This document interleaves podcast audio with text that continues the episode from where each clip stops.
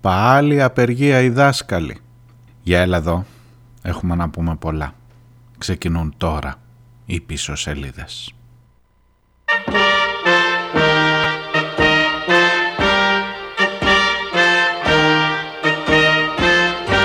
Το δάσκαλο, το δάσκαλο, αυτόν το σαρδανάπαλο Το δάσκαλο, το δάσκαλο, αυτόν το σαρδανάπαλο Να μου τον φέρετε στο στρώμα. Που λέει στους κουσμεκιάριδες, που λέει στους μεσιακάριδες Ότι δικό του είναι το χώμα.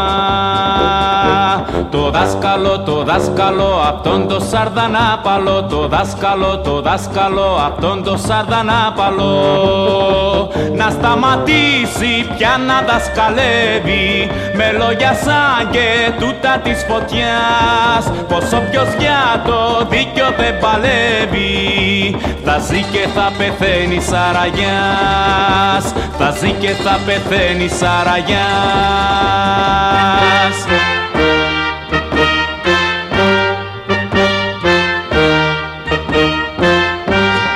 Δάσκαλο, το δάσκαλο, αυτόν το σαρδανάπαλο, το δάσκαλο, το δάσκαλο, αυτόν το σαρδανάπαλο, που κατσαπιάδες έχει γύρω.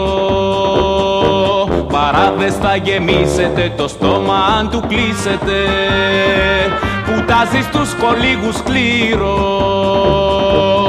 Το δάσκαλο, το δάσκαλο, αυτόν το σαρδανάπαλο. Το δάσκαλο, το δάσκαλο, αυτόν το σαρδανάπαλο.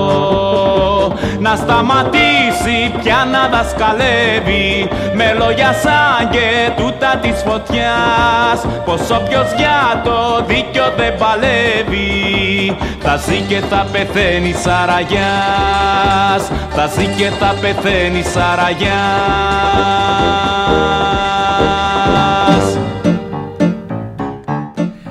Γεια σας, καλώς ήρθατε ε, στα μέσα Φλεβάρι 15 ο μήνας σήμερα, στα μέσα της εβδομάδας επίσης, ε, Τετάρτη. Καλά δεν είναι ακριβώς στα μέσα, τα έχουμε περάσει γιατί πάει 28 Φλεβάρις. Οπότε ελάτε να δούμε την σημερινή επικαιρότητα. Οι δάσκαλοι και οι καθηγητές στο επίκεντρο, οι εκπαιδευτικοί σήμερα και εκείνος ο καημός του γονιού που σήμερα πρέπει να έρθεις εδώ τώρα να κάτσουμε λίγο να σε πίσω να το συζητήσουμε το θέμα να τα βάλουμε κάτω να δούμε ποιο είναι το μεγαλύτερο διακύβευμα.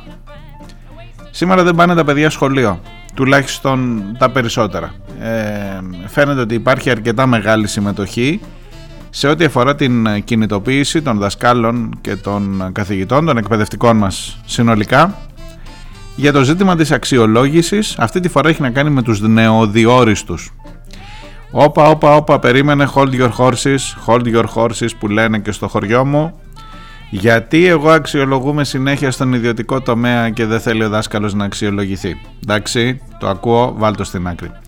Ε, και τι θα κάνω εγώ το παιδί τώρα, τι θα κάνω εγώ το παιδί τώρα που δεν έχει τα παιδιά, που δεν έχει σχολείο; Και γιατί με ταλαιπωρείς, δάσκαλε, και γιατί εγώ δηλαδή πρέπει συνέχεια να δίνω λογαριασμό για το πόσο καλός είμαι στη δουλειά μου και εσύ δεν θέλεις να σε αξιολογήσει ο σύμβουλος εκπαίδευσης και η κυρία Κεραμέως; Και τέλος πάντων γιατί γενικά με ζορίζεις και έχω τόσα προβλήματα και έχω τώρα και σένα που απεργείς και πρέπει σήμερα μεσοβδόμαδα να ανατρέψω το πρόγραμμα να δω τι θα κάνω τα παιδιά ειδικά αν είναι μικρά να γκαρέψω γιαγιάδες παππούδες ή να τα πάρω στη δουλειά ξέρω εγώ. Γιατί, γιατί με ζορίζεις δάσκαλε, σαρδανάπαλε; Που είπε και το πρώτο τραγούδι του Λάκη Χαλκιά, του Μαρκόπουλου φυσικά.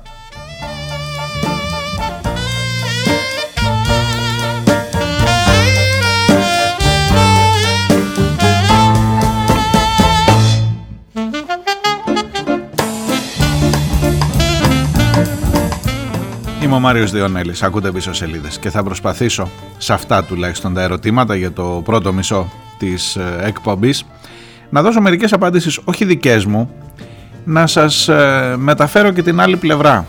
Να ούτε καν να ζυμωθούμε. Καταλαβαίνω το πρόβλημα σου. Και εγώ έχω παιδιά και εμένα μένουν στο σπίτι σήμερα. Και κάπως πρέπει να βρούμε μια λύση τώρα. Ναι, όλοι ταλαιπωρούμαστε. Έχει μια απεργία σήμερα. Ναι, ταλαιπωρούμαστε. Γιατί όμως; Θέλεις να καταλάβεις. Θέλεις να καταλάβεις γιατί όταν χτυπάνε την πόρτα τη διπλανή μετά από λίγο θα χτυπήσουν και τη δική σου. Θέλεις να καταλάβεις γιατί όλα αυτά που λέμε τόσες μέρες πήρα τα σχόλιά σας για τη χθεσινή εκπομπή ε, με τον Δημήτρη Σφακιανάκη για τους ανθρώπους του πολιτισμού Βάλει και τους δασκάλους μέσα σε αυτούς. Ασφαλώς, ασφαλώς ανήκουν στους ανθρώπους του πολιτισμού. Γενικότερα, γενικότερα όσο, όσο κάθε εκπομπή βλέπω να μεγαλώνει αυτό το, το πλαίσιο της επίθεσης ό,τι είναι επικίνδυνο, ό,τι επάγγελμα είναι επικίνδυνο θα μου πεις τώρα ε, γιατί τα βάζεις όλα κάτω από την ίδια ομπρέλα. Δες το λιγάκι κι εσύ. Δες το λιγάκι, μα είσαι καλλιτέχνης, μα είσαι αρχαιολόγος, μα είσαι άνθρωπος γενικότερα που έχει μία άποψη που μπορεί να επηρεάσει. Είσαι ο δάσκαλος που επηρεάζει τα παιδιά. Όλοι τώρα θα πρέπει να υποταχθούν κάτω από ένα πλαίσιο που λέει ότι αυτή εδώ η κυβέρνηση ε, πρέπει να βάλει τάξη και η τάξη τι σημαίνει, σημαίνει να μην αναγνωρίζονται τα πτυχία των ε, ε, καλλιτεχνών, των ανθρώπων των παραστατικών τεχνών, σημαίνει να ιδιωτικοποιηθούν τα μουσεία και να μην έχουμε να κάνουμε με τους αρχαιολόγους τώρα που πολλοί έχουν σηκώσει τον αμανέ. Και σημαίνει να βάλουμε και από κάτω τους ε, εκπαιδευτικούς να τους αξιολογήσουμε. Είναι οι νεοδιόριστοι. Προσέξτε υπάρχει μια περίεργη κατάσταση. Αφορά ανθρώπους που μπαίνουν τώρα στο μισθολόγιο του Υπουργείου Παιδείας μέχρι τώρα όμως ήταν αναπληρωτές και εδώ είναι ένα ενδιαφέρον ζήτημα και που τώρα από αυτή τη φουρνιά των διορισμών λέει «Οπ φίλε μου που πας» να διοριστώ λέει. Πού να διοριστείς, περίμενε, πέρασες από τη συνέντευξη, από μένα. Ενέκρινα το πόσο καλός είσαι σε μία σειρά από διαδικασίες. Μπορεί να σου ακούγεται λογικό. Θέλεις να συμφωνήσω μαζί σου; Ναι ρε παιδί μου να μην ξέρω τι θα πάρω. Ε, γουρούνι στο σακί. Συγγνώμη κυρία Δάσκαλε, κυρία Δασκάλα. Γουρούνι στο σακί θα πάρω, μην ξέρω τι θα βάλουμε στο σχολείο, στα παιδιά μου. Μπορεί να σου ακούγεται λογικό.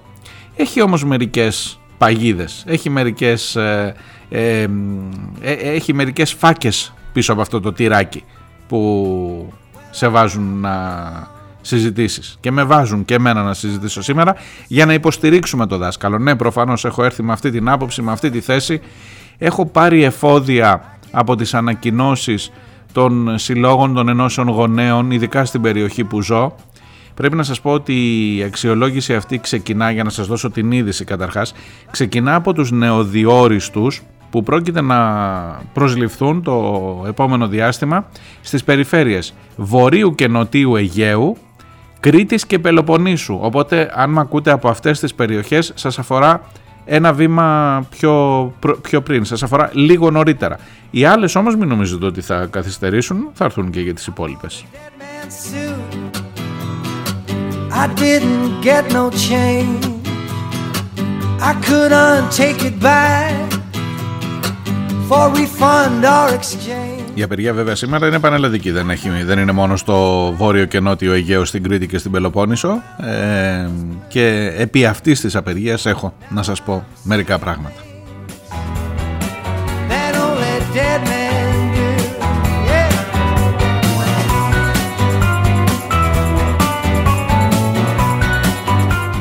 Είμαι ο Μάριος Διονέλης. Η εκπομπή λέγεται Πίσω Σελίδες. Πίσω σελίδε.gr είναι το site όπου μπορείτε να ακούτε και τις προηγούμενες εκπομπές και βεβαίως να στέλνετε και τα μηνύματά σας. Στο δεύτερο μέρος έχω να διαβάσω αρκετά και για την χθεσινή εκπομπή. Την ε, πρώτη, άντε να το πω από τώρα, την πρώτη φορά που άνοιξαν δύο μικρόφωνα μαζί στις πίσω σελίδες και που μου γράφεται ότι πρέπει να επαναληφθεί. Επιφυλάσσομαι.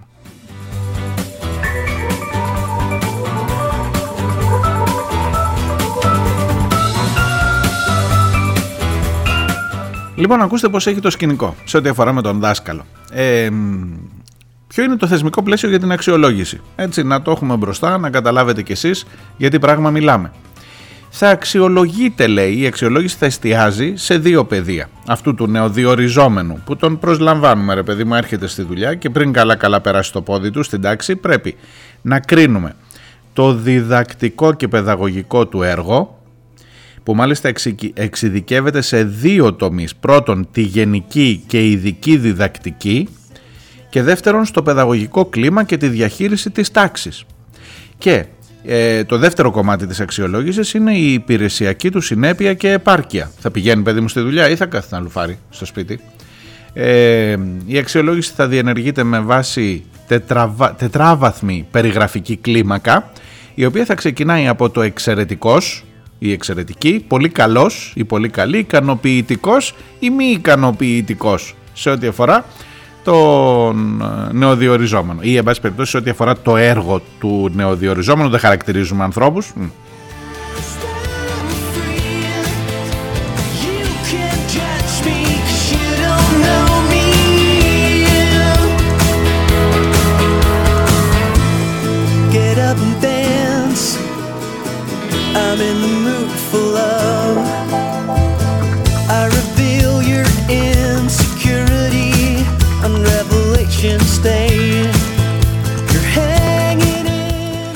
Λοιπόν, αυτοί που θα αξιολογήσουν τους εκπαιδευτικούς θα είναι ο σύμβουλος εκπαίδευσης της επιστημονικής ευθύνης, δηλαδή μαθηματικά. Ο σύμβουλος των μαθηματικών θα πάει να πάρει έναν έναν το δάσκαλο, θα μπει και μέσα στην τάξη, να δει, κάνει παιδί μου μαθηματικά αυτός. Οπότε βάζω ένα σύμβολο να πει στο κράτος, ναι, αυτός εδώ καινούριος που ήρθε, κάτι, κάτι σκαμπάζει, ξέρει. Τη μεθόδο των τριών την ξέρει. Ε, μετά θα είναι ο σύμβουλος εκπαίδευσης παιδαγωγικής ευθύνης του σχολείου και μετά θα είναι ο διευθυντής ή η διευθύντρια του σχολείου που θα αξιολογήσουν. Αυτοί οι τρεις άνθρωποι λοιπόν θα πρέπει να γράψουν ένα σημειωματάκι που να πούνε αυτός εδώ είναι καλός, κακός, άριστος, εξαιρετικός ή χάλια.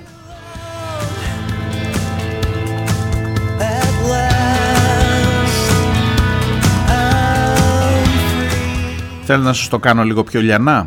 Η προετοιμασία της διδασκαλίας, η ετοιμότητα ως προς το γνωστικό αντικείμενο, η διδακτική μεθοδολογία και οι πρακτικές, το παιδαγωγικό κλίμα και η διαχείριση στην τάξη, ο αναστοχασμός, ψ, φοβερή λέξη, ο αναστοχασμός της διδασκαλίας αλλά και η αυτοαξιολόγησή του θα πρέπει να είναι μεταξύ των κριτηρίων που θα ληφθούν υπόψη ώστε να τον προσλάβουμε στον μεγάλο οργανισμό του Υπουργείου Παιδείας.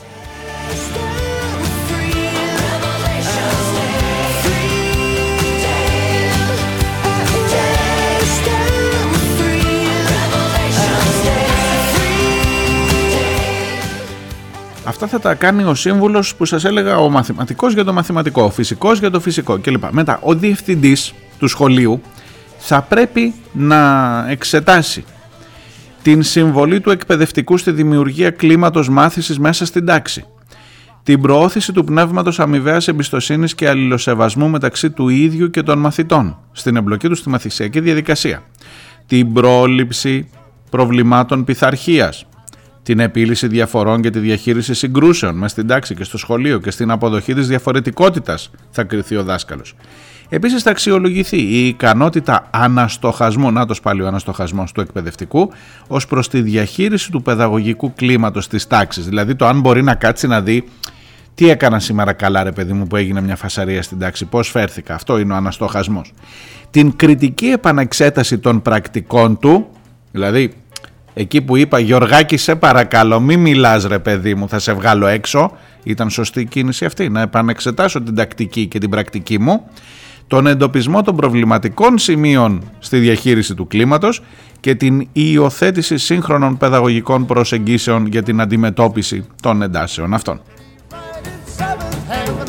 Όπως καταλαβαίνετε σας τα διαβάζω από την εγκύκλιο, δεν τα βγάζω από το μυαλό μου. Γι' αυτό με ακούτε και λέω έτσι αυτό, το, αυτό μην νομίζετε ότι τα έχω ε, αποστηθήσει.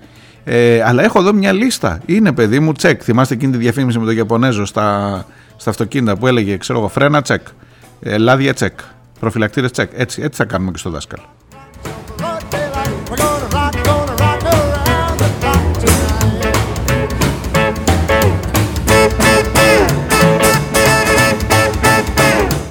Και μετά θα έρθει και ο σύμβουλος παιδαγωγικής ευθύνης. Κουραστήκατε; Μισό λεπτό, έχει κι άλλο. Και θα εξετάσει για το δάσκαλο τη συνέπεια και το ενδιαφέρον κατά την εκτέλεση των υπαλληλικών υποχρεώσεων, υποχρεώσεών του την ενεργό συμμετοχή του στη λειτουργία της σχολικής μονάδας και στην αυτοαξιολόγηση της σχολικής μονάδας, διότι ο αυτοαξιολογούμενος δάσκαλος, μάλλον ο αξιολογούμενος δάσκαλος πρέπει να αξιολογηθεί από τους τρεις προηγούμενους, να αυτοαξιολογηθεί και μετά να συμμετάσχει και στην αυτοαξιολόγηση της σχολικής μονάδας. Ναι, ναι, τέτοια ωραία πράγματα γίνονται στα σχολεία.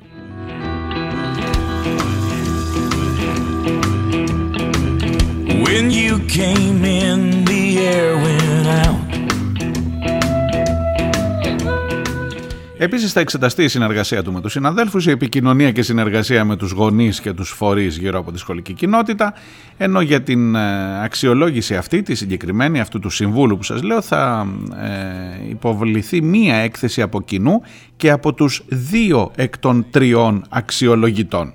Όλα αυτά στην τετράβαθμη όπως σας είπα περιγραφική κλίμακα, εξαιρετικό, πολύ καλό, ικανοποιητικό, μη ικανοποιητικό. Heart sick and eyes filled up with blue. I don't know what you've done to me but I know this much Να σε ρωτήσω κάτι, εσύ που είσαι έτοιμος να πεις ε, ναι και εγώ αξιολογούμε κάθε μέρα που λειτουργώ στον ε, ιδιωτικό τομέα και έχω ένα αφεντικό από πάνω μου όλη μέρα να με βρίζει, να με ελέγχει κλπ. Είσαι σίγουρος ότι τα περνάς όλα αυτά; Είσαι σίγουρος ότι τα περνάς όλα αυτά εδώ που περιγράψαμε για το δάσκαλο; Αλλά ακόμα και αν είσαι σίγουρος, υπάρχει μια μικρή λεπτομεριούλα, να τόση δα λεπτομέρεια, που ρε παιδί μου ίσως να σε κάνει να αναρωτηθείς γιατί αυτή τη στιγμή ε, βάζουμε στο στόχαστρο. Για, γιατί, λέω, γιατί σου λέω ότι μπαίνει στο στόχαστρο ο δάσκαλος αυτός και προσπαθεί να μπει σε ένα, να χωρέσει σε ένα καλούπι έτσι όπως το έχεις φτιάξει ή έτσι όπως του το έχουν φτιάξει και ίσως και να με καταλάβεις. Ίσως.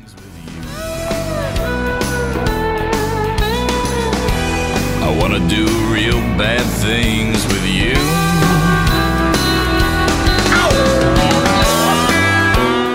I wanna do real bad things with you, δάσκαλε. Λοιπόν, η λεπτομέρεια που σας έλεγα είναι ότι αυτοί οι έρμοι που πάνε τώρα να διοριστούν ε, θα, θα μπορούσα να καταλάβω όλη αυτή τη διαδικασία αξιολόγησης αν είναι παιδιά ας πούμε που βγήκαν ρε παιδί μου από το πανεπιστήμιο ε, πήρανε το χαρτί αν και το χαρτί του πανεπιστημίου θεωρητικά λέει ότι είσαι δάσκαλος άμα πάρεις το χαρτί από, την παιδαγωγική, από το παιδαγωγικό έτσι αλλά τέλος πάντων εγώ σου λέω ότι από το μαθηματικό ή από το αυτό τι μπορείς ναι ε, εγώ σου λέω όμως ότι να είναι καινούργια παιδιά που μπαίνουν που δεν ξέρεις τι κουβαλάει ο καθένας Άντε ρε παιδί μου, θα το καταλάβαινα, να δούμε. Θα μου πεις, όχι με όλη αυτή τη διαδικασία, αλλά ναι, ναι, θα περίμενα έτσι μία. Η λεπτομέρεια, παιδιά, είναι ότι αυτοί οι άνθρωποι που διορίζονται έχουν περάσει 10, 15 χρόνια ήδη να δουλεύουν ως αναπληρωτές.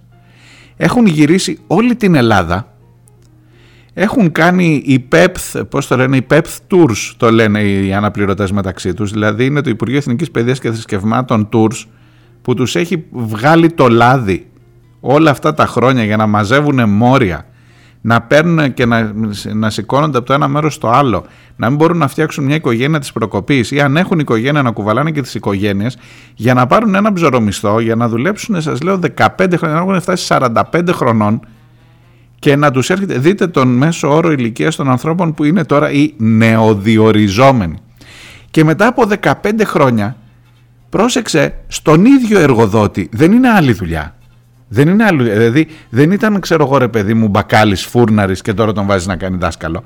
Ήταν δάσκαλος στον ίδιο εργοδότη που λέγεται Υπουργείο Παιδείας, στο δημόσιο σύστημα παιδείας, τον έχεις ξεζουμίσει 10-15 χρόνια, τον ξέρεις 10-15 χρόνια τι δουλειά κάνει, αλλά τώρα που του ήρθε ο διορισμός και λέει και αυτός άντε να πάει στο καλό, περίμενα τόσα χρόνια τουλάχιστον να πάω. Άσε που δεν πάνε ούτε με την πρώτη και με το διορισμό, άλλα χρόνια. Άλλα δύο χρόνια πρέπει να πάει η επαρχία και μετά να έρθει εκεί που είναι η, ο τόπος κατοικίας του για να πάρει την οργανική του θέση εκεί. Λοιπόν, και μάλιστα τους έκανα και σε κάποιους καινούριους δασκάλους τώρα επειδή τους πήρε Δεκέμβρη πριν από ένα χρόνο δεν το μέτρησε το χρόνο, δηλαδή πήγε, τους πήρε Γενάρη και ενώ κανονικά έπρεπε από Σεπτέμβρη μέχρι Ιούνιο, Σεπτέμβρη, Ιούνιο, τώρα θα τους βάλει και τρίτη χρονιά. Γιατί σου λέει δεν έκανες από το Σεπτέμβρη, έκανες από το Γενάρη που σε πήρα εγώ. Εσύ δεν με πήρες νωρίς, γιατί πρέπει να κάνω και τρίτη χρονιά παραμεθόριο. Ω, λέει, δεν έκανες δύο χρόνια ολόκληρα. Γεια σας, τρία χρόνια. Και τελικά θα κάνουν ε, σχεδόν τρία αντί για δύο που έλεγε ο νόμος. Τέλος πάντων, αφού τους τα έχεις κάνει όλα αυτά, άντε, άντε να πάει στο καλό και το παλιά, μπορεί να κάνω και τον τρίτο χρόνο. Την ώρα που έρχεται να μπεις, λέει, Οπ, αξιολόγηση. Τι αξιολόγηση, ρε κουμπάρε, δουλεύουμε 10-15 χρόνια μαζί. Εσένας το κάνει αυτό ο εργοδότης σου, που μου φωνάζεις, που μου λες, γιατί εγώ αξιολογούμε. Δηλαδή, μετά από 15 χρόνια, άμα σου πήρε, παιδί μου, Τώρα από τα 700 που παίρνεις, άντε, άντε, πάρεις μια αυξησούλα, να πας ένα καλύτερο, σε πιο μόνιμο αυτό, θα σου κολλήσω και τα ένσημα πλήρη που σου έβαζα η μια εργασία και κάτι τέτοια, η μια απασχόληση, ε, σε ξαναβάζει να κάνεις την αυτή, παρόλο που σε έχει 15 χρόνια. Και μετά από 15 χρόνια μαθήματος, τριβής με τους μαθητές, με την εκπαιδευτική διαδικασία, ε, ταξιδιών πέρα δόθε που τους έχει βγάλει το λάδι, το να μην αποδεχτείς τη θέση, τα θυμάστε, αυτά τα έχουμε ξαναπεί. Το να μην αποδεχτείς τη θέση που σου έρχεται ως ε, ε, αναπληρωτής σημαίνει ότι σε έβγαζε δύο χρόνια εκτός των ληστών και των πινάκων αναπληρωτών, που σημαίνει ότι έμενες πίσω στα μόρια, που σημαίνει ότι θα προσληφθείς πολύ αργότερα από αυτούς που ήταν της ίδιας της σειράς σου που λέγαμε και στο στρατό παλιά. Τέλος πάντων, έχει περάσει τον παθόν του τον τάραχο και μετά από 15 χρόνια δουλειάς έρχεται το Υπουργείο, έρχεται η κυρία Κεραμέως να πει έλα εδώ νεοδιόριστέ μου και νεοδιόριστή μου θα σε αξιολογήσω να μάθω αν έχεις προετοιμάσει τη διδασκαλία, τα ξαναδιαβάζω, αν έχεις ετοιμότητα προς το γνωστικό αντικείμενο, αν έχεις διδακτική μεθοδολογία και πρακτικές, αν έχεις παιδαγωγικό κλίμα και διαχείριση της τάξης, αν έχεις αναστοχασμό της διδασκαλίας, αν μπορείς να αυτοαξιολογηθείς, αν μπορείς να έχεις να δημιουργήσεις κλίμα μάθησης μέσα στην τάξη, να προωθήσεις το αίσθημα αμοιβαία εμπιστοσύνης και αλληλοσεβασμού, αν μπορείς να επιλύσεις διαφορές και να διαχειριστείς συγκρούσεις, αν μπορείς να αποδεχτείς τη διαφορετικότητα, αν μπορείς να αναστοχαστείς ως προς τη διαχείριση του παιδαγωγικού παραγωγικού κλίματος, τι έκανες, αν μπορείς να, δεις, να συνεργαστείς με τους συναδέλφους σου, αν είσαι πιστός στην εκτέλεση των υπαλληλικών υποχρεώσεών σου, αν είσαι ενεργός παιδί μου στη συμμετοχή και λειτουργία της σχολικής μονάδας και αν μπορείς να αυτοαξιολογήσεις και τη σχολική μονάδα στην οποία θα λειτουργήσεις. Δεν με χέζεις, συγγνώμη τώρα. Ε. Λοιπόν, από ένα σημείο και μετά, παιδιά, η κοροϊδία και το, το, το, το, τι, τι να πω, τι να πω από ένα σημείο και μετά δεν έχει ρε παιδί μου αυτή η αριστεία που να πάρει ευχή έτσι είναι η αριστεία. Αυτό ορίζεται αριστεία. Δηλαδή το βάζεις στις παραμέτρους του υπολογιστή και σου βγάζει αριστεία είναι αυτό. Να πατήσεις κάτω τους ανθρώπους με αυτόν τον τρόπο. Και ενώ έχουν οι άνθρωποι δοκιμαστεί σε όλα αυτά επί 10 χρόνια και τουλάχιστον είναι το λιγότερο τα 10 χρόνια παιδιά για να φτάσεις να διοριστείς τώρα είναι το λιγότερο τα 10 χρόνια δουλειάς πριν και ενώ δεν έχουν τίποτα να φοβηθούν και ποιον να φοβηθούν τον, τον αξιολογητή και τον ε, σύμβουλο που κάθεται όλη μέρα στο γραφείο και τα, να μην πω τώρα τι κάνει και που θα πάει να μπει μέσα να δει αν εσύ που κάνεις 10 χρόνια τη δουλειά τώρα την κάνεις καλά. Και ενώ δεν έχουν να φοβηθούν τίποτα για να μην σας τα πολυλογώ, λένε όχι ρε κερατάδες, δεν θα μας αξιολογήσετε. Και δεν θα συμμετάσχουμε σε αυτό. Και διαμαρτύρονται και απεργούν και κάνουν πάρα πολύ καλά. Come to my boudoir. You have a possibility, play it with me. Guitar, guitar, guitar, guitar, jump to my jaguar. Και έχω και εσένα, και έχω και εσένα, να μου λες τι να κάνω το παιδί σήμερα και τι φταίω εγώ. Εγώ τι φταίω, που είμαι ξέρω εγώ μηχανικός, δεν είμαι δάσκαλος, είμαι δημοσιογράφος. Τι φταίω εγώ τώρα παιδιά να, να με ταλαιπωρείτε; Ξέρεις να σου πω κάτι, σκάσε. Α, τίποτα δεν έχω άλλο να σου πω. Σόπα, σόπα, σόπα γιατί σε λίγο έρχεται για σένα. Και αν δεν έχει έρθει ακόμα για σένα θα έρθει κάποια στιγμή. Και αν δεν δείξεις τη στοιχειώδη αλληλεγγύη θα σε πάρει και θα σε σηκώσει και εσένα και μένα και όλους μας μαζί. Γιατί αυτό εδώ δεν έχει πάτο.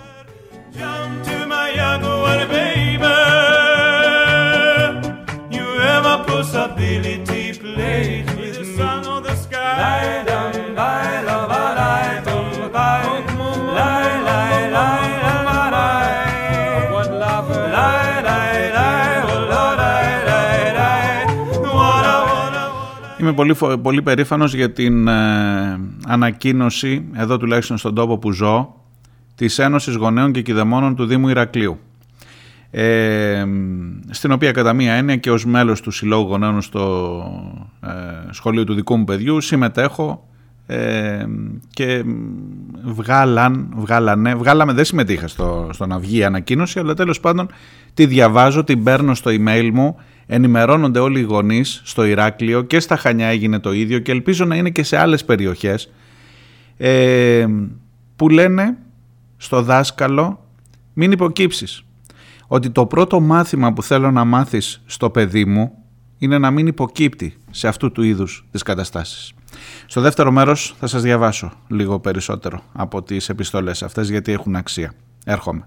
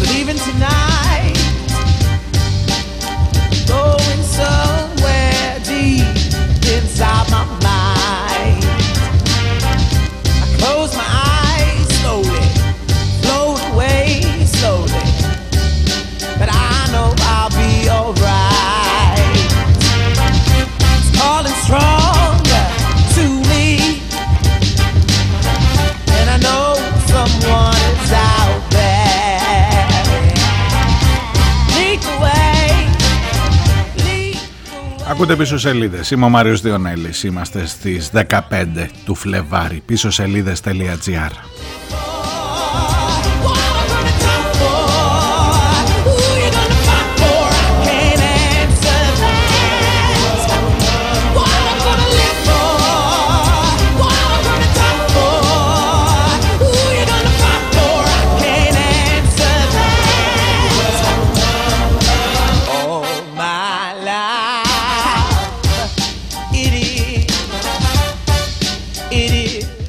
Σας διαβάζω από εκεί που μείναμε στο πρώτο μέρος. Θέλουμε εκπαιδευτικούς για τα παιδιά μας που δεν θα σκύβουν το κεφάλι. Που το πρώτο και καλύτερο μάθημα που θα παραδώσουν στα παιδιά μας είναι ότι οι ίδιοι δεν παραδίδονται. Ότι δεν θα γίνουν έρμεα των αντιδραστικών και αντιεκπαιδευτικών νόμων. Ότι δεν θα ανεχτούν εκφοβισμούς και προσβολές από διευθυντικά και άλλα στελέχη της εκπαίδευσης.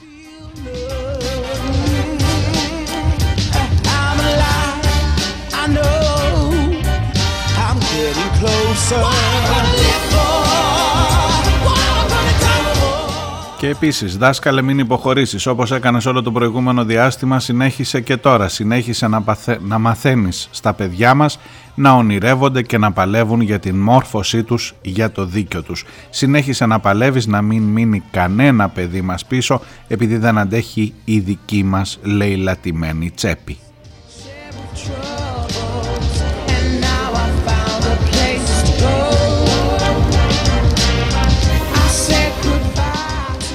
Είναι αντιστοίχως αποσπάσματα από τις επιστολές των ενώσεων γονέων του Δήμου Ηρακλείου και, των Δήμων και του Δήμου Χανίων προς τους ε, δασκάλους, προς τους εκπαιδευτικούς, αντιστοίχως στις δύο περιοχές. Θέλω να ελπίζω ότι και σε άλλες περιοχές, όχι μόνο από τις ενώσεις γονέων, αλλά από τους ε, ανθρώπους που είναι σε κάθε σχολείο, από τον σύλλογο γονέων σε κάθε ε, περιοχή, σε κάθε ένα από τα σχολιά, θα υπάρχουν τέτοιες αντιδράσεις. Θα μπορείς να κατανοήσεις, ελπίζω, ότι παλεύει και για το δικό σου το παιδί εκεί πέρα. Δεν παλεύει μόνο επειδή είναι κοροϊδία όλη αυτή η αξιολόγηση. Επειδή αυτός είναι και ούτε κανένας σύμβουλος, ούτε κανένας άλλος από τους αξιολογητές, αυτός είναι, ξέρω το διευθυντή που σε πολλές περιπτώσεις είναι από αυτούς που παλεύουν εκεί μαζί, ε, τον διευθυντή του σχολείου εννοώ ή τη διευθύντρια, αλλά δεν είναι ούτε κεραμαίος, ούτε τα στελέχη του, των Υπουργείων, ούτε όλο αυτό το σύστημα που σήμερα έρχεται να ελέγξει. Την επάρκεια, επαναλαμβάνω, επάρκεια ανθρώπων δοκιμασμένων στην εκπαίδευση, εάν όντως, ξέρεις, υπάρχει πάντα η ερώτηση, δεν υπάρχει ρε παιδί μου κακός δάσκαλος, δεν υπάρχουν κακοί δάσκαλοι, ασφαλώς υπάρχουν. Όπως υπάρχουν κακοί δημοσιογράφοι για το χώρο το δικό μου, όπως υπάρχουν τι είσαι εσύ που ρωτάς, μηχανικός και κακοί μηχανικοί υπάρχουν. Ε, πήγαινε να δεις στην Τουρκία για τους κακούς μηχανικούς. Ε, ε, έχω την εντύπωση ότι ή έχω την ελπίδα ότι η συζήτηση αυτή για τα σχολιά θα πάει ένα βηματάκι πιο κάτω, ένα level, τουλάχιστον και με αυτά που σας είπα στο πρώτο μέρος, ε, λίγο πιο χαμηλά. Πέρα από το ότι ναι, ζορίζομαι, ζορίζομαι ρε παιδί μου, σήμερα που δεν έχουν πάει τα παιδιά σχολείο, έχω πρόβλημα. Τι να κάνουμε τώρα και έχω, δηλαδή έχω τα δικά μου τα προβλήματα και μου φόρτωσες και αυτό τώρα. Έχει υπόψη σου ότι το σχολείο είναι εκεί για να μαθαίνει αξιοπρέπεια, να δίνει μόρφωση, να δίνει εφόδια, να, να μαθαίνει κοινωνικοποίηση. Δεν είναι επειδή εσύ έχεις δουλειά και κάπου πρέπει να αφήσεις το παιδί. Δηλαδή να μην ξεχνάμε τα, τα βασικά. Τέλος πάντων το σταματώ εδώ. Εύχομαι καλή δύναμη στους δασκάλους, στους ε, καθηγητές, στους εκπαιδευτικούς, σε όλη την ε, εκπαιδευτική κοινότητα. Και κρατώ και θα ήθελα να το κρατήσετε κι εσείς αυτή την επίθεση την συνολική στους ανθρώπους. Δεν ξέρω είναι και το ότι πάμε στο τέλος της ε, ε, πάμε προς τις εκλογές και τελειώνει η θητεία αυτής της κυβέρνησης ακόμα για να ξαναβγεί ο Μητσοτάκης ε, πρέπει οι δουλειές να κλείσουν οπότε ο συνδυασμός αυτός να τελειώνουμε με πράγματα που είναι αντιδραστικά και πρέπει να ψηφιστούν, να περάσουν. Μας καθυστέρησε και ο κορονοϊός και δεν κλείσαμε τη δουλειά όπως έπρεπε. Συν ότι αυτοί που μπαίνουν στο στόχαστρο είναι αυτοί που μάλλον φοβόμαστε περισσότερο, καλλιτέχνες, αρχαιολόγοι, ε, άνθρωποι του πνεύματος, δάσκαλοι, ε, αυτοί που είναι επικίνδυνοι, που δημιουργούν, που είναι σαρδανάπαλοι μέσα στο σύστημα, είναι ένα μείγμα εκρηκτικό πηγαίνοντας προς τις εκλογές με αυτόν τον τρόπο. Οπότε έχεις κάθε λόγο να βρεθείς δίπλα τους, να σταθείς στο πλάι τους σε όλες αυτές τις ομάδες. Σήμερα οι καλλιτέχνες για να πάω στο άλλο μεγάλο ζήτημα ε, έχουν συνάντηση με τον Μητσοτάκη. Ε, ελπίζω να βγει κάτι ουσιαστικό από εκεί και έχουν δείξει με τη στάση τους και με τις τεράστιες κινητοποιήσεις ότι δεν θα φύγουν χωρίς κάτι χειροπιαστό Και το μόνο χειροπιαστό σε αυτή την περίπτωση είναι η απόσυρση, αν και ψηφίστηκε, πέρασε το Προεδρικό Διάταγμα 85, η απόσυρσή του, η κατάργησή του, τι να πω, ή ένα καινούριο Προεδρικό Διάταγμα που να αλλάζει τα πράγματα και να βάζει τα ζητήματα αυτά. Ναι, να φτιαχτούν πανεπιστημιακές σχολές για τις παραστατικές τέχνες. Προφανώς κανένας δεν λέει όχι, αλλά δεν μπορεί τα δικαιώματα των ανθρώπων να εξαρτώνται από το πτυχίο τους και η τέχνη να, εξα... να είναι θέμα ε, βαθμού στο πτυχίο. Πώς να το κάνουμε, δεν γίνεται. Δεν γίνονται αυτά τα πράγματα. Σε κάθε περίπτωση ε, φαίνεται ότι υπάρχουν αιστείες ακόμα και όταν δεν, δεν είναι νικηφόροι οι αγώνες. Δηλαδή αν, αν το θέμα των μουσείων που λέγαμε χθες και με τον Δημήτρη το Σφακιανάκη ε, τελικά υπήρξε μια ήττα. Ψηφίστηκε, ψηφίστηκε, γίνανε νομικά πρόσωπα γίνονται. Νομικά πρόσωπα δημοσίου δικαίου τα μουσεία. Τελειώνει ο αγώνας, όχι όχι σε καμία περίπτωση έγινε τσάμπα ο αγώνας, όχι γιατί ο ένας παίρνει έμπνευση από τον άλλον και πας λίγο παρακάτω. Μήπως, μήπως αλλάξεις κάτι σε αυτή τη ρημάδα της ζωής σου;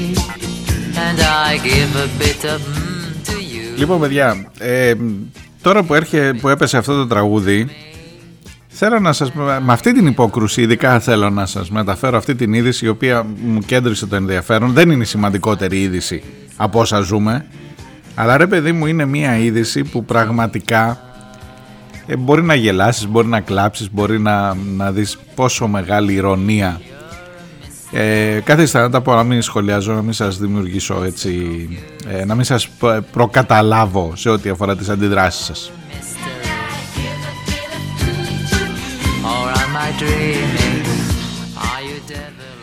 Συνοριοφύλακες, συνοριοφύλακες, στην ε, αστυνομική δηλαδή, στην ε, Αλεξανδρούπολη. Συνάπτουν ψεύτικα σύμφωνα συμβίωσης σε κάποια περίπτωση και μεταξύ τους για να πάρουν περισσότερα μόρια και να πάνε στην Αλεξανδρούπολη αντί για την Ορεστιάδα.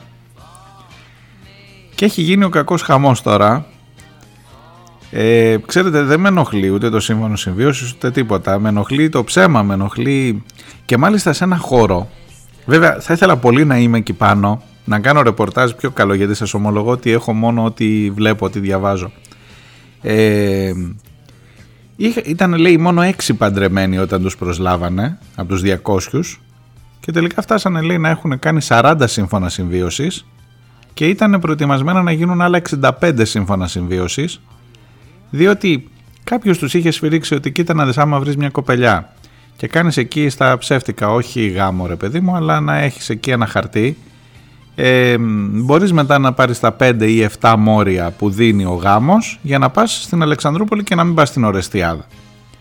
Και πήγαν και κάνανε αβέρτα σύμφωνα συμβίωση σε συμβολιογραφία, ε, σε συμβολιογραφικά γραφεία και τους μυριστήκανε. Πώς τους μυριστήκανε, τους καταδώσαν οι άλλοι εντωμεταξύ που δεν είχαν κάνει και σου λέει ρε μπαγάσα πας εσύ να μου τη φέρεις έτσι για να πάρεις τη θέση στην Αλεξανδρούπολη. Το σφυρίξανε στο Θεοδωρικάκο ο οποίος ε, μέσα σε όλα τα άλλα που έχει ακόμα είναι υπουργός ο Θεοδωρικάκος. Δεν τρέχει τίποτα παιδιά, ο γιος, ναρκωτικά, η ΕΔΕ που δεν έγινε, η, η σύλληψη, ο Καραμαλάκης, τίποτα. Δεν καταλαβαίνει κανένας τίποτα. Ε, διαψεύστηκα κι εγώ που έλεγα ότι είναι μετρημένες οι μέρες του, γιατί μάλλον δεν είναι, μετρημένη, δεν είναι μετρημένη η τσίπα που έχει για να παρετηθεί όταν έχεις αποκαλύ... ε, τόσο μεγάλες αποκαλύψεις και το σκάνδαλο της Greek Mafia και τώρα έρχεται και το σύμφωνο συμβίωσης των συνοριοφυλάκων, όπου λέει ήταν άμεση αντίδραση του Υπουργείου.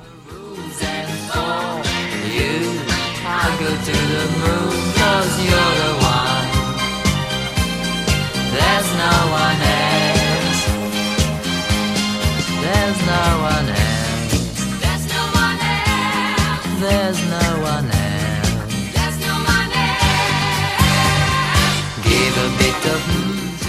Ξέρεις τι με, τι με τρελαίνει με αυτό; Που στις τάξεις των αστυνομικών χωρίς να είμαι εκεί θα πω με μία επιφύλαξη αλλά ρε παιδί μου συνήθως θυμάστε την κουβέντα που κάναμε πριν από μερικά χρόνια για τα σύμφωνα συμβίωσης. Τι είναι αυτά τα πράγματα; Μόνο ο Θεός ενώνει τους ανθρώπους; Και τι αντιδράσεις υπήρχαν; Εσείς τι λέτε στο χώρο της αστυνομίας είναι έτσι πιο προοδευτικά τα πράγματα; Είναι το σύμφωνο συμβίωσης είναι κάτι ρε παιδί μου λες είναι ένας αστυνομικός ε, τι έχει κάνει, έχει κάνει σύμφωνο συμβίωσης ή έχει συνάψει γάμο κανονικά με παπά και με κουμπάρο; Και κατα... ξεκινάς από ένα δεδομένο όταν ο άλλος είναι αστυνομικός. Μπορεί και να τους αδικό, δεν ξέρω, μπορεί να είναι και νέα παιδιά. Τέλος πάντων όμως ε, το, το γεγονός ότι μετέρχεσαι μία μέθοδο με την οποία μάλλον ιδεολογικά διαφωνείς και λες, έλα μωρέ, αφού υπάρχει, πάμε να το κάνουμε εκεί. Και πόσο μάλλον όταν μιλάμε για σύμφωνο συμβίωσης μεταξύ του ιδίου φίλου, για ομόφυλα ζευγάρια. Και μπήκαν από τους 250 συνοριοφύλακες, ε, μπήκαν στη διαδικασία ανά δύο, καμιά 45 αργές συνάφθηκαν δηλαδή 90. 90 είχαν συναυθεί τα σύμφωνα συμβίωσης για να πάρουν τη θέση στην Αλεξανδρούπολη ενώ στην Ορεστιάδα που είναι πιο μακριά δεν ήθελε να πάει κανείς. Και τέλος πάντων φαντάζομαι βρήκανε γιατί το σύμφωνο συμβίωσης πρέπει να βρεις και ένα τέρι για να το υπογράψεις. Κάπου κάνεις και μια συναλλαγή, κάτι λες, έλα εδώ, μια κοπελιά θα βρούμε ρε παιδί μου, ξέρω εγώ. Κάπως έτσι πρέπει να γίνει η δουλειά. Ε, ήταν και δύο που δεν βρήκανε κοπελιές. Σου λέει τι μας εμποδίζει, αφού ο νόμος δίνει τη δυνατότητα. Και έρχεται τώρα ο συνοριοφύλακας με τον άλλο συνοριοφύλακα να συνοριστούν μαζί το σύμφωνο συμβίωσης και να την κάνουν τη φτιάξει έτσι.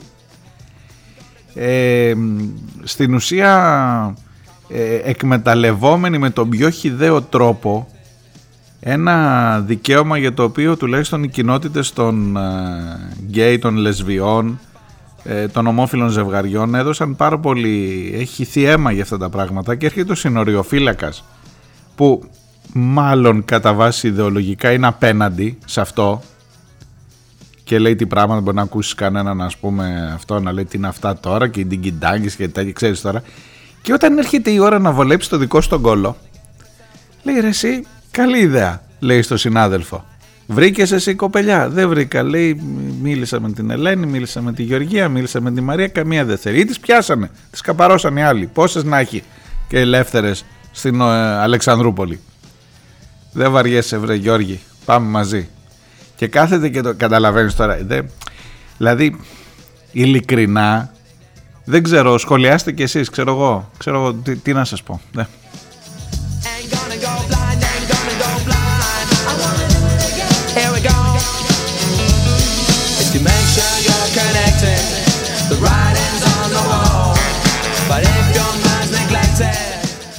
Κάτσε μπορεί να μου πεις το αποκλείς να ήταν όντως ένα γκέι ζευγάρι συνοριοφυλάκων και να. Όχι, δεν το αποκλείω, σας είπα. Μακάρι να ήμουν εκεί να ήξερα τι γίνεται. Δεν... Αλλά η είδηση ως είδηση από μόνη της έχει πάρα πάρα πολύ ενδιαφέρουσες προεκτάσεις. Αυτό, αυτό. Στην Ελλάδα του 2023 εκεί που θέλεις να τηρήσεις τους νόμους, να αξιολογήσεις... Α, για έλα εδώ να γυρίσουμε πίσω στην αξιολόγηση τώρα με τον δάσκαλο.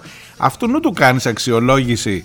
Αυτούς θα τους διώξουν τώρα που κάναν την απάτη αυτή το δάσκαλο, τα έχεις βάλει με το. Αυτού του έχεις δώσει, σου θυμίζω, 600 ευρώ επίδομα. Την ημέρα που σκότωσαν ε, ένα παιδί στο βενζινάδικο στη Θεσσαλονίκη, έτσι. Πήγες και τους έδωσες στους ένστολους 600 ευρώ επίδομα. Ε, αξιολόγηση τους κάνεις για να δεις αν έχει τις δυνατότητες κλπ. Ή εντάξει, θα γίνει τώρα μια ΕΔΕ, κάτι κάναμε εκεί κλπ. Θα τους διώξεις αυτούς ή όχι που πήγαν να κάνουν τη λαμογιά. Άτιμη κοινωνία λέει. Άλλους τους ανεβάζεις και άλλους τους ρίχνεις στα τάρταρα.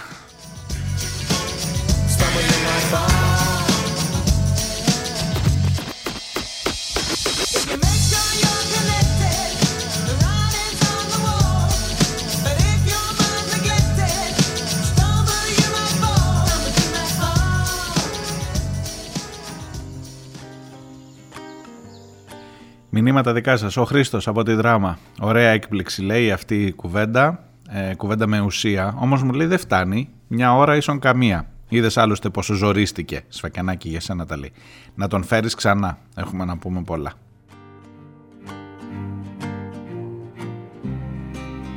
breaks my heart cause I know you're the one for me. Don't you feel sad; There never Η φίλη Νούλη ε, μου λέει πολύ θετικό ότι στο άλλο μικρόφωνο ήταν εκπρόσωπος των εργαζόμενων στο Μουσείο του Ηρακλείου. Πιστεύω ότι αυτή η αμεσότητα με κάποιον που βιώνει το πρόβλημα βοηθάει στην, πληρώς, στην πληρέστερη ενημέρωσή μας. Θα σας πρότεινα να κάνετε το ίδιο ακόμα και τηλεφωνικό, τηλεφωνικά με εκπρόσωπο των γιατρών εν ώψη της τάσης εργασίας τους σε όλη την πρωινή βάρδια στις 22 Δευτέρου που μας έρχεται. What I feel, what I need from you, no. Και κάτι άλλο μου γράφει η Νούλη. Μήπως γνωρίζετε εσείς πόσο υπερβολικά ήταν αυτά που ζητούσε μια τροπολογία που κατέθεσε στη Βουλή το Κομμουνιστικό Κόμμα και θα ανακούφιζε τους δανειολήπτες ώστε τόσο η Υπουργός Πολιτισμού Μενδώνη όσο και οι εκπρόσωποι του ΣΥΡΙΖΑ και του ΠΑΣΟΚ δεν είπαν την παραμικρή κουβέντα και απορρίφθηκε με συνοπτικές διαδικασίες. Ε, εδώ θα συμφωνήσω μου λέει επίσης απόλυτα μαζί σας ότι ναι ενοχλεί ο ύμνος του ΕΑΜ να ακούγεται στους χώρους του ΣΥΡΙΖΑ. Ναι είναι καπηλεία τουλάχιστον για μας τους περίεργους.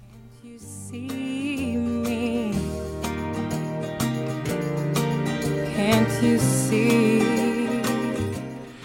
Αγαπητοί Νούλη, νομίζω ότι εχθές ο Αλέξης Τσίπρας, όχι νομίζω, είμαι σίγουρος, τον άκουσα με τα αυτιά μου, υποσχέθηκε ότι θα υπάρχει προστασία. Θα, ξαναθεσμι, θα, θα ξαναθεσπίσει προστασία πρώτης κατοικίας. Πρόσεξε, από τον νόμο, προσέξτε συνολικά, από τον νόμο που έχει ψηφίσει ο ίδιος ο ΣΥΡΙΖΑ για το ότι μπορούν τα funds να λειτουργούν μέσα στην Ελλάδα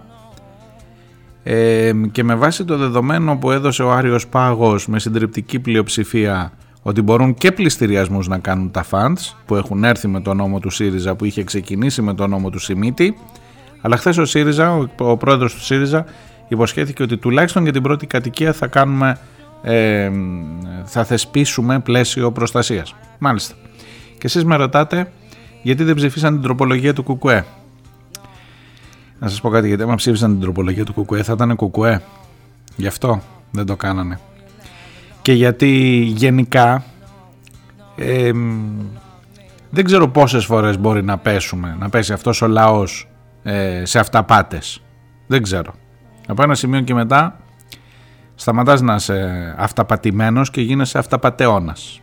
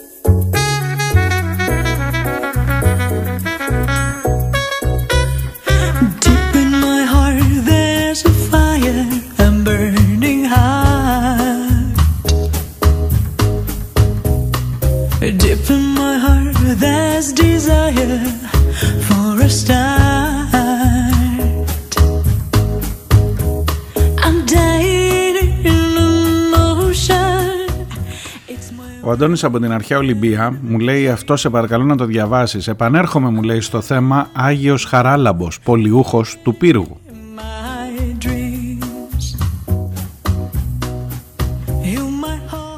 Μου λέει λοιπόν το 1860 σώζει την πόλη από τη φοβερή Πανόλη ενώ πολλά, ε, ε, πολλά παιδιά έβλεπαν στον ουρανό έναν γέροντα με μακριά λευκή γενιάδα να σπρώχνει τα σύννεφα τα οποία αντιπροσώπευαν την επιδημία. Το 1918 έκανε το ίδιο με την επιδημία της γρήπης. Επίσης το 1791 φύλαξε την πόλη του Πύργου από την Πανούκλα, πράγμα που δεν έκανε στη Γαστούνη, στα Λεχενά και στην Πάτρα. Ακόμα μου λέει την περίοδο του πολέμου ο Άγιος σκέπασε την πόλη με πυκνά σύννεφα σαν πέπλο, εμποδίζοντας έτσι τα γερμανικά αεροπλάνα να βομβαρδίσουν την πόλη. Για αυτούς τους λόγους λοιπόν ο Άγιος Χαράλαμπος είναι ο πολιούχος του πύργου. Αλλά και για αυτούς τους λόγους είπα στο χθεσινό μήνυμά μου ότι η θρησκεία για πάσα νόσο κλπ. κλπ. Όμως προς άρσιν πάσης παρεξηγήσεως και επειδή όλα αυτά προσωπικά τα θεωρώ απλώς δοξασίες, δεν σημαίνουν ότι δεν σέβομαι όσους τα πιστεύουν. Απέναντίας, τους σέβομαι και τους παρασέβομαι και μάλιστα σε πολλές περιπτώσεις τους ζηλεύω κιόλας που ένεκα της πίστης τους καταφέρνουν να ξεπερνούν τις δυσκολίες και τα προβλήματα που εμένα προσωπικά με κατατρέχουν μια ολόκληρη ζωή. my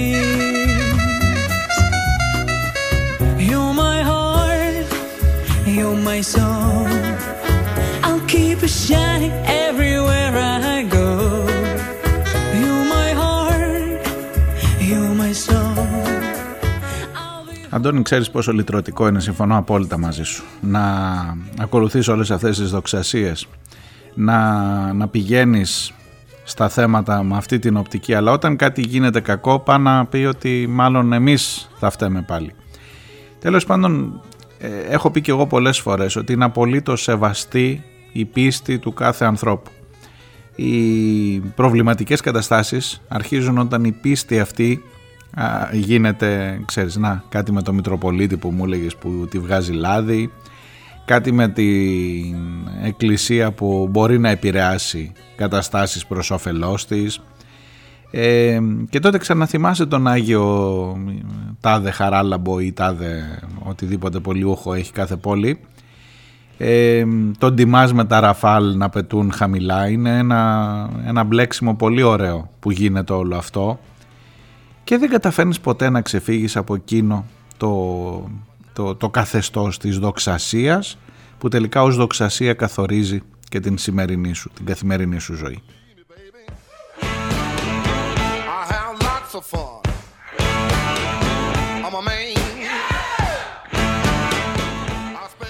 Η Χρυσούλα από την ε, Ρόδο. Έχω μου λέει ένα στεγαστικό δάνειο. Ήταν μες σταθερό επιτόκιο. Άλλαξε τον Γενάρη σε κειμενόμενο χωρίς να με ειδοποιήσουν. Η δόση 370 ευρώ πάνω. Αλήθεια τώρα το λες. Αυτό, αυτό είναι μια ολόκληρη δόση. Η δόση 370 πάνω. Πήγα σήμερα στην τράπεζα να δω τι μπορώ να κάνω και μου ζητούν, ακούστε, ακούστε, να πληρώσω 200 ευρώ για να κάνουν έτοιμα ώστε να γυρίσει το δάνειο σε σταθερό επιτόκιο πάλι.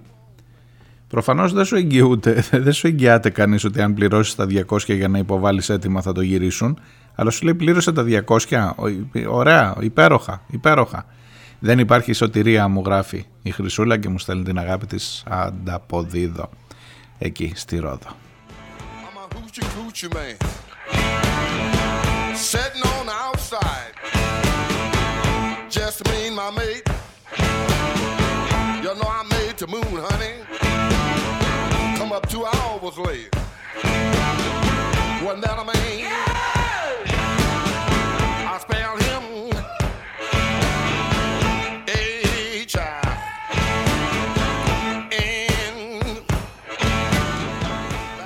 Λοιπόν αυτά από μένα για σήμερα. Να είστε καλά να προσέχετε εννοείται. Θα τα πούμε αύριο. Ελπίζω με θετικά νέα από την συνάντηση του Πρωθυπουργού με τους καλλιτέχνες. Θετικά βεβαίως για τους καλλιτέχνες. Γεια.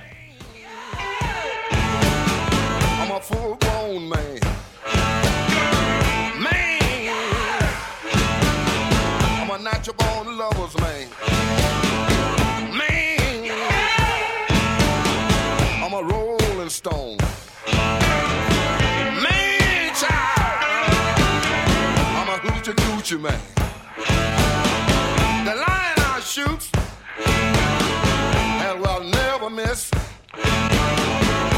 make love to a woman, she can't resist.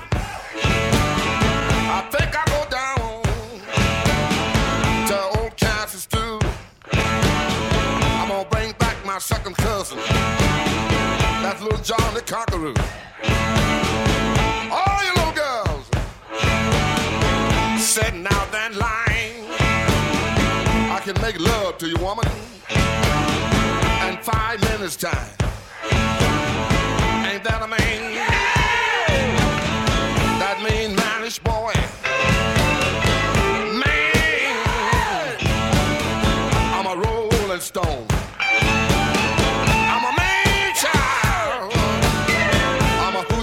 you bad.